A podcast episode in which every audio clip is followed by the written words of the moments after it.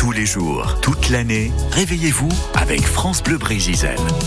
Bon, vous connaissez la faïencerie de Quimper, naturellement, hein, ces fameux bols, ces... oui, tout à fait, vous en avez peut-être des exemplaires chez vous.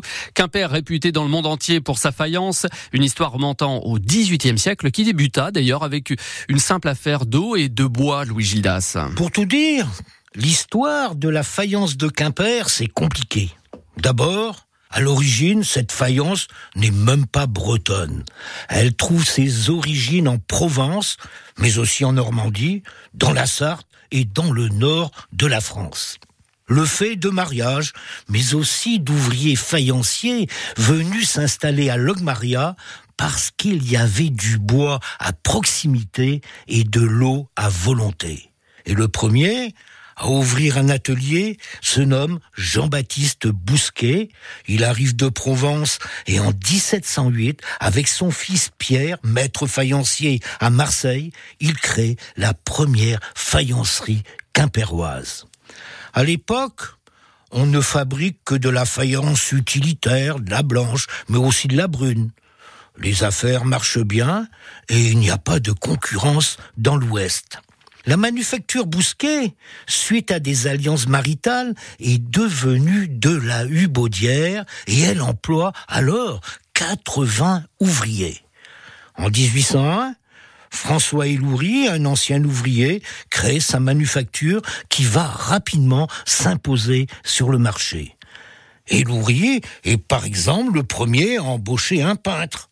Le 19e siècle sera un siècle d'expansion. La faïence de Quimper est renommée dans toute la France et même au-delà.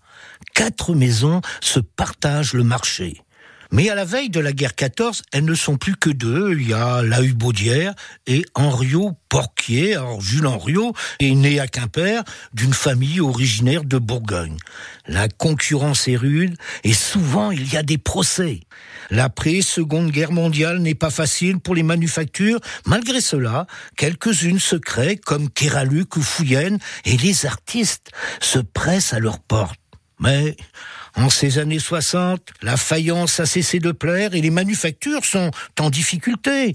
En 1969, les deux qui subsistent, Henriot et HB, fusionnent pour donner les faïenceries de Quimper, mais qui déposent le bilan en 1983. Pour beaucoup, c'est la fin de la faïence à Quimper. Mais l'importateur américain, Paul Janssens, sauve la vieille maison.